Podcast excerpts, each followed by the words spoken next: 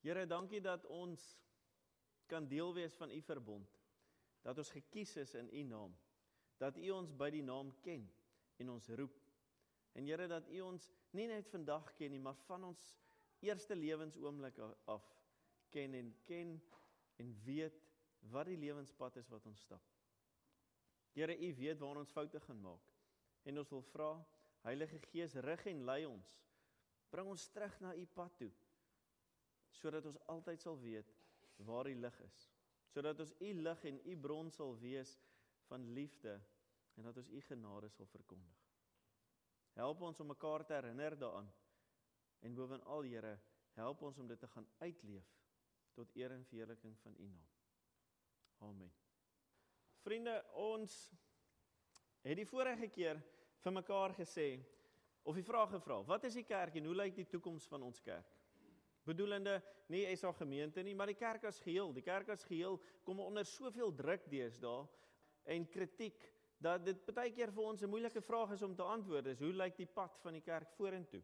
Maar ek dink die konklusie waartoe ons gekom het is die kerk se toekoms is sterk. Want dis nie dat ons deel is van die kerk of van 'n groep mense net of van 'n gebou nie. Ons is deel van God se toekoms. God se opdrag en God se gemeente En God se liefde is iets wat standvastig bly vir die hele wêreld. En ons is deel daarvan. En daarom is die kerk 'n eenheid. Maak nie saak van kulture en tale en denominasies ensovoorts nie. In Christus Jesus is ons een. Want Christus sê vir ons, daar waar een of twee of meer in my naam bymekaar is, daar is ek teenwoordig. En as 'n klomp brandsake wat verskillende mense oor oor debatteer en verskil ensovoorts, Maar die kruks is Christus Jesus. So die vraag vir oggend vir ons laaste boodskap of diens gaan oor wat moet ons as kerk doen om God se eenheid te groei, te versterk, te bou. En ek glo ons teksgedeelte vir oggend um illustreer dit vir ons. Elmarie, sal jy vir ons ons teksgedeelte vir oggend kom lees? Jeremia 29 verse 4 tot 14. Jeremia 29 verse 4 tot 14 met ons teksvers is vers 11. So sê ek, die Here die Almagtige, die God van Israel vir al die ballinge wat ek uit Jerusalem in ballingskap na Babel toe weggevoer het. Bou vir julle huise en bewoon dit. Let tuine aan en eet die opbrengs daarvan.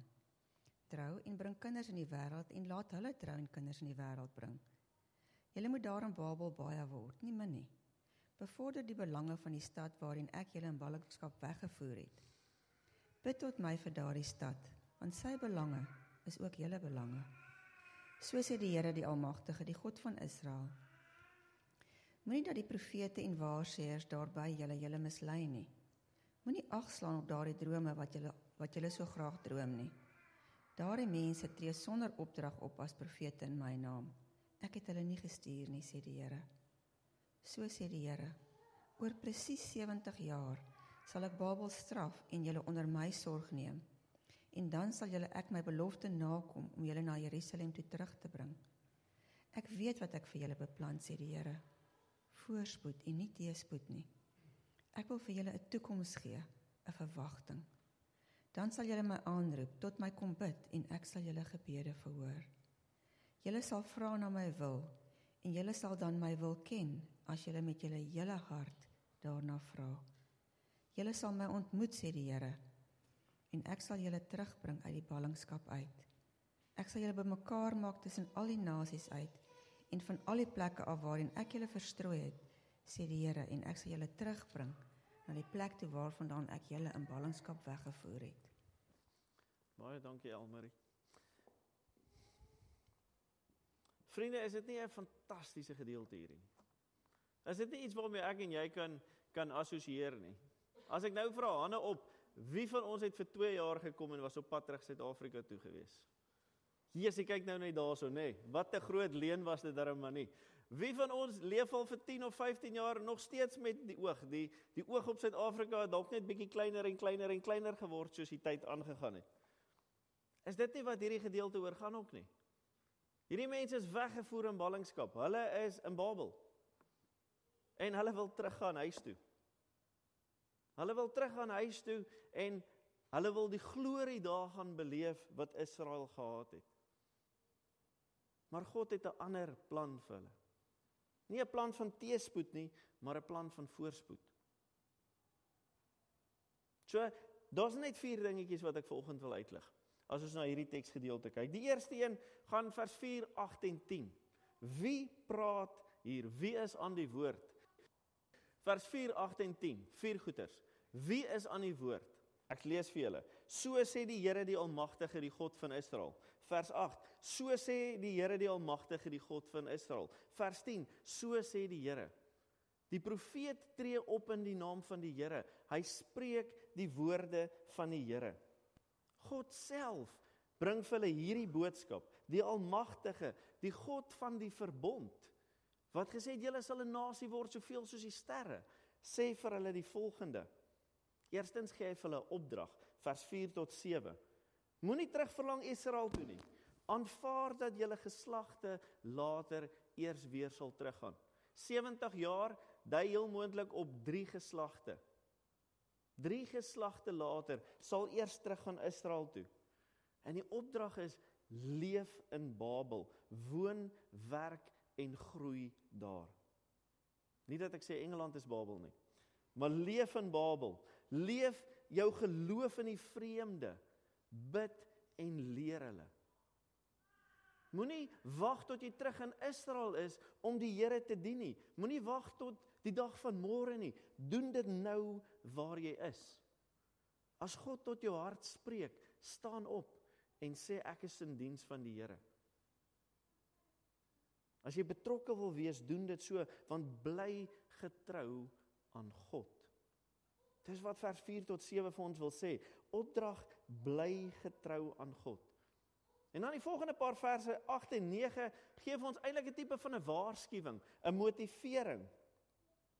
Om nie in die verlede nie of ook nie in die toekoms te leef nie. Moenie moenie dink aan die heyday van yesterday nie, aan die goeie ou dae nie. Moet ook nie dink dat eendag sal dit so goed wees of sal dit of dat gebeur nie. Nee, kyk na nou, kyk na die hede en kyk met oë van geloof daarna. Want wat sê hy? Skep moed.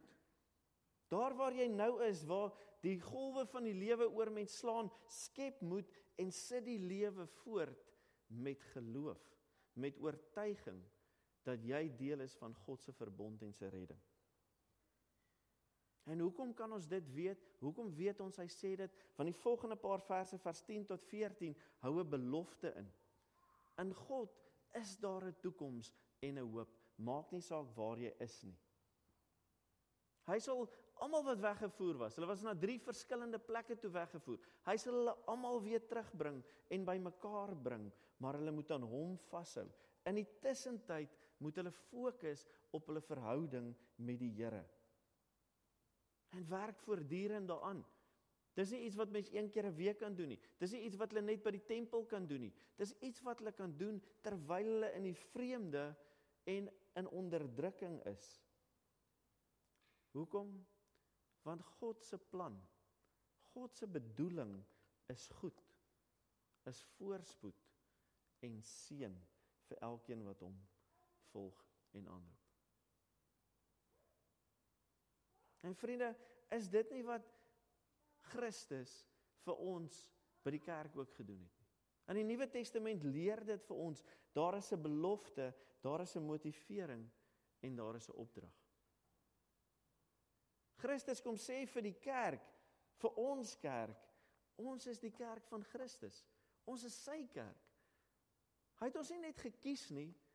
Hy het nie net vir ons 'n huis gekoop nie. Want as ouers dink ons baie keer dis waartoe ons werk. Ons wil graag ons kinders help met studieskuld en met 'n huis dalk eendag koop ensovoorts. Christus het nie net dit gedoen nie, hy het sy lewe afgelê sodat jy en ek een kan wees met hom. Hy het ons redding bewerk sodat ek en jy 'n toekoms en 'n hoop het. Nie net vir vandag nie, maar vir die ewige lewe ook. Hy ken en roep jou by die naam om saam met hom tuis te gaan by die hemelse feesmaal. So die eerste punt van is dat die kerk het 'n belofte. Ons is die kerk van Christus. En dan is daar twee waarskuwings, twee motiverings. Want met hierdie belofte kom sekerheid en autoriteit. Maar daarmee saam kom groot verantwoordelikheid. Die kerk moet eerstens besef wie ons is. Ons is die liggaam van Christus en ons moet dit so gaan uitleef. Verlede week het ons gesê ons is die kerk van alle eeue, die kerk van die verlede, die hede en die toekoms. Verskillende kulture en nasies. Ons is een in Christus. Maar die kerk moet leef met 'n begeerte om God se koninkryk te bou. En as ek sê die kerk, dan bedoel ek elkeen van ons wat hier sit. Klein en groot. Kleintjies moet by ons as ouers sien hoe ons praat. Wat ons doen. Hulle is 'n refleksie van wie ons is. As volwassenes is ons 'n refleksie grootendeels van wie ons ouers was, van die mense wat 'n impak in ons lewens gehad het. As ek in opstand gekom het teen my ma en pa, dan het ek heel moontlik anderste uitgedraai, alhoewel daar nog steeds baie ooreenkomste is. As ek baie lief was vir my ma en my pa, streef ek daarna om soos hulle te wees. Jy en ek moet Christus se beeld wees in hierdie wêreld. Dit is ons autoriteit. En die tweede waarskuwing, ons is geklee met die wapenrusting van die Gees. Dit is ons taak om die kerk en die koninkryk te beskerm teen die bose en die duisternis, om dit teen te staan. Ons weet elkeen moreel, spiritueel en ons doktrines word van verskillende oorde af gekritiseer en aangeval. Maar die Bybel leer ons, dit gee ons al die inligting om op te tree in God se naam. Om in te tree en te sê dit is wie ek is. Ek is 'n kind van die Here en dit is wat ek glo. Sonder om weg te skram daarvan af. En dis waar die opdrag inkom. Daar's vier opdragte wat vir jou en my lê. In die Nuwe Testament is dit duidelik dat die kerk daar is om die waarheid te bewaar. En as ek sê die waarheid te bewaar, is ons is toevertrou daarmee om God se evangelie, se goeie nuus te verkondig, uit te leef. Ons moet Jesus Christus se missie voortleef. Ek het 'n aanhaling gekry hierdie week. The church has to be scripturally minded and missionary hearted. Ons kan nie net die een of die ander wees nie. Ons moet leer en verstaan, maar ons moet dit uitleef ook van binne af moet dit oorvloei. En moet ons mense rondom ons aanraak. Te alle tye moet ons die waarheid praat. En ten alle koste. Ons moet die wêreld gaan evangeliseer is die tweede punt. Ons moet getuies gaan wees. Matteus 28 vers 19 tot 20. Ons ken dit almal. Ek lees dit weer vir jou. Gaan dan na al die nasies toe, selfs Babel, selfs Engeland en maak hulle my disippels. Doop hulle in die naam van die Vader, die Seun en die Heilige Gees en leer hulle om alles te onderhou wat ek julle beveel het. En onthou, ek is by julle al die dae tot die volëinding van die wêreld. Hoeveel keer praat ons met ons kinders oor hoe hulle kan getuig in die skool? met maatjies. Hoeveel keer kry ons skaam om 'n tafelgebed te doen in 'n restaurant? Hoeveel keer praat ons by die werk met my kollega wat moontlik gediagnoseer is met 'n siekte, wat 'n ouer of 'n vriend afgestaan het aan die dood? Hoeveel keer getuig ek en sê ek vir hom ek sal vir jou bid of kan ek saam met jou bid? Ek en jy is opgeroep om disippels te maak. Nie te oortuig nie, maar te getuig en die Heilige Gees die geleentheid te gee om mense aan te spreek. Ons moet in gehoorsaamheid en met persoonlike oortuiging leef. Want dit is wat Christus van ons vra. En daarom is die volgende punt wat die kerk moet doen is ons moet die wêreld bedien in die naam van Jesus Christus. En dis nou nog 'n interessante een hierdie want ons het al baie keer oor 'n klomp van hierdie goeters gedink. Al al sê ons dit nie altyd nie, maar ons het daaroor gedink al. Jesus het nooit verwag dat die kerk 'n kerk van woorde gaan wees nie. Jesus het verwag dat die kerk 'n kerk van woord en daad sal wees. Diensbaarheid en evangelisasie is twee kante van dieselfde saak en daardie saak is die missie van Christus Jesus. Christus is die voorbeeld van diensbaarheid. Wat het hy gedoen? Hy het siekes gesond gemaak. Hy het hongeres gevoed. Hy het hulle wat hulp nodig gehad het, het hy hoop voorgebring. Hulle wat moed verloor het, het hy ondersteun en bygestaan. Ons kan nie noodwendig al daai doen nie. Maar ons kan bid. Ons kan mense ondersteun in tye van moeilikheid en swaar en siek. En het Christus dit net gedoen vir die wat volgens die tradisie en die verbond ingesluit was, sondevry was? Nee. Hy het dit juis vir hulle gedoen wat dit die nodigste gehad het. Ek en jy moet diensbaar wees in die naam van Jesus Christus. Want Dawid het na Goliat toe gestap in die naam van die Here die Almagtige en wat het hy gedoen? Hy het Goliat oorwin. As ek en jy die taak van die kerk in die naam van Jesus Christus tegemoet stap, dan kan ons 'n verskil maak. En hoekom doen ons dit? Dis die laaste staak. Die kerk is daar om God te verheerlik. Ons moet God loof en dien in alles wat ons doen. Hier by die erediens waar ek lofprys, waar ek saam rondom die woord sit, waar ek Sondagskool gee. Maar ook daar waar ek by die huis is, my woorde en my dade, daar waar ek werk, besigheid doen. Ek moet God verheerlik met alles wat ek is en besit. Want ons weet alles kan in 'n oogwink verander. Deur God te verheerlik en die goeie en die swaar volg ons in Jesus se voetspore, is dit nie? Christus het gebid en gesê laat hierdie lydingsbeker by my verbygaan. Maar nie soos ek wil nie, maar soos U wil. As ek en jy deur 'n swaar en 'n moeilike tyd gaan, hoe moet ons bid? Ons moet in Christus se voetspore volg. En sê Here, help my om selfs in hierdie moeilike tyd, hierdie swaar tyd, u lig te wees. U liefde te getuig van. Want dan selfs in my uur van nood of selfs in my uur van dood kan ons die grootste oorwinning behaal wat ons van kan droom. So vriende, die Here wil vir jou en vir my vanoggend waarsku teen valsheid en deur aanslagte van die bose. En dit gebeur dikwels dat as ons deur 'n ramp getref word of deur iets swaar gaan, dat ons voel ons nie die lewe kan hervat nie. Dat ons voel ons weet nie waar om te begin nie. En baie keer is ek so kwaad vir iemand of dalk vir die kerk, vir mense in die kerk, dat ek myself distansieer. Maar Jeremia wil ons ver oggend daarteen waarsku. En vir ons sê die aanpassing na 'n uitdaging of 'n teleurstelling, 'n liefdesteleurstelling, finansiële druk of swaar kry, 'n egskeiding, verhoudingsprobleme, alles lyk baie keer onoorkombaar.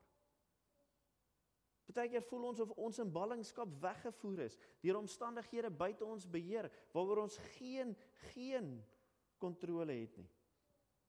Ons word gedwing om te trek omdat ek my werk verloor het.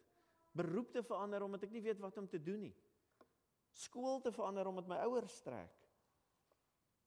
En soms oorweldig hierdie veranderinge ons.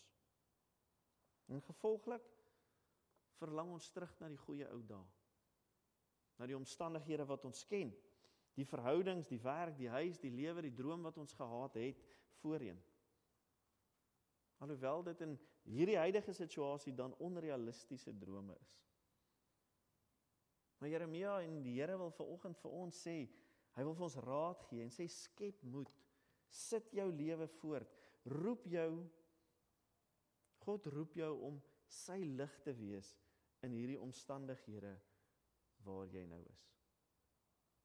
Om die uitdagings wat jy op jou pad het tegemoet te stap en te sê in die naam van die Here pak ek dit aan.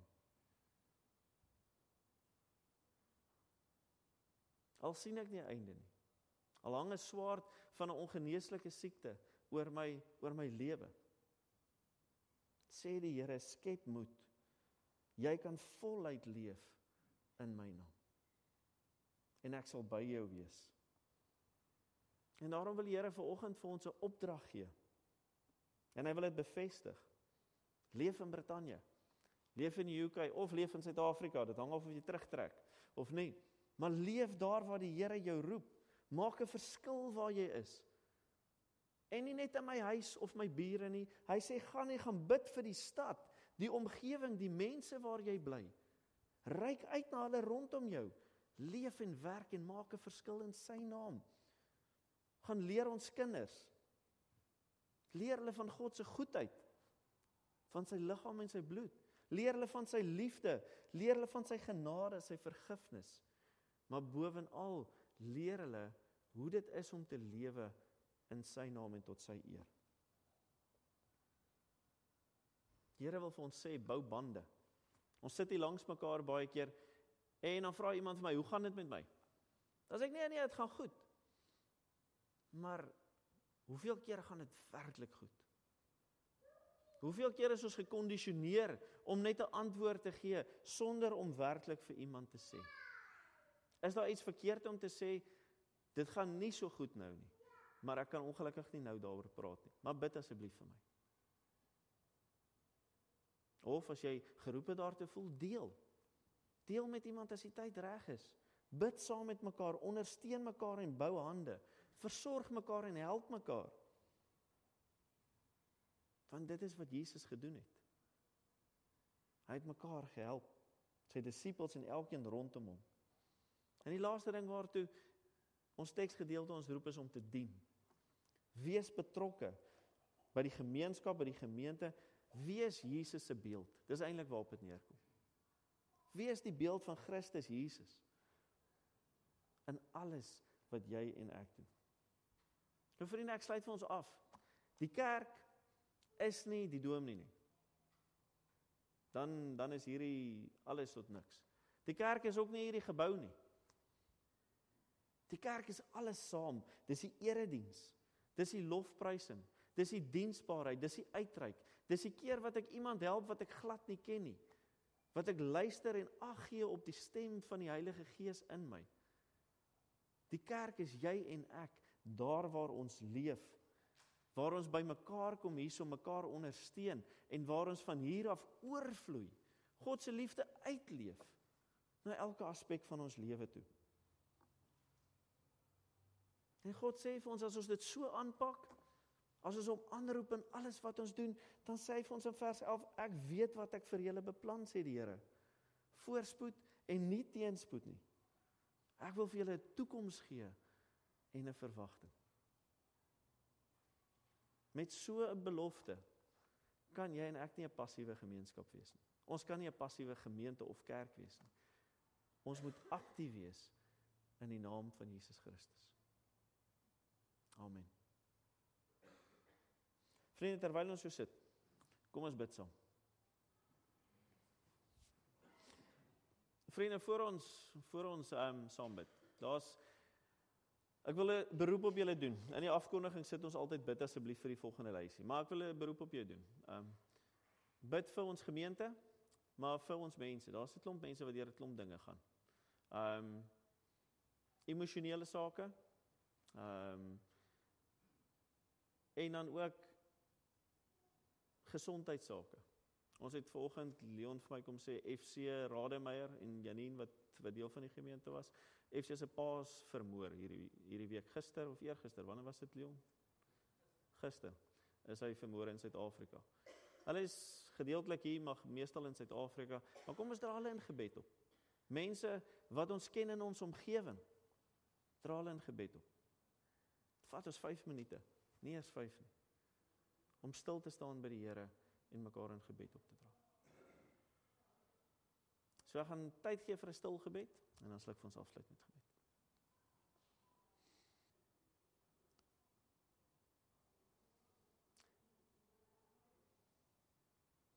Here God almagtige Vader. Ons bid ver oggend vir u kerk eerstens. Vir elke lid en ledemaat wat deel is van u liggaam. En ons wil vra Here versterk elke lidmaat, versterk ons om u genade en u liefde uit te leef na mekaar toe maar ook na elkeen wat dit nodig het na ons gemeenskap toe en daar waar U ons roep. Ons bid vir Here vir elkeen in ons gemeente wat emosionele bystand en ondersteuning en rigting nodig het. Here ons wil vra, wil U self met hulle die pad stap? Hulle hande vat, hulle versterk en hulle dra wanneer dit nodig is. Hulle die rustigheid en die kalmte gee wanneer hulle dit nodig het en Here hulle ook die moed en die durf gee wanneer dit die nodigste is. Here waar daar siekte in ons gemeente is en by familielede in ons gemeente wil ons bid Here dat hulle selfs in hierdie moeilike tyd in U naam sal leef en in U naam 'n verskil sal maak. Laat hulle seker wees U is met hulle elke tree van die pad. Here en as dit U wil is genees. Maak hulle gesond en versterk hulle om van U liefde en U redding te getuig. Elke oomblik van hulle lewens. Ja, ons bid vir hulle wat hartseer en verdriet het. Ons bid ver oggend vir al vir FC en vir Janine en vir die kinders en elkeen van die Rademeier familie. Here ons verstaan nie. Ons kan nooit verstaan nie. Maar ons wil bid Here wil U hulle toefou in U liefde en genade.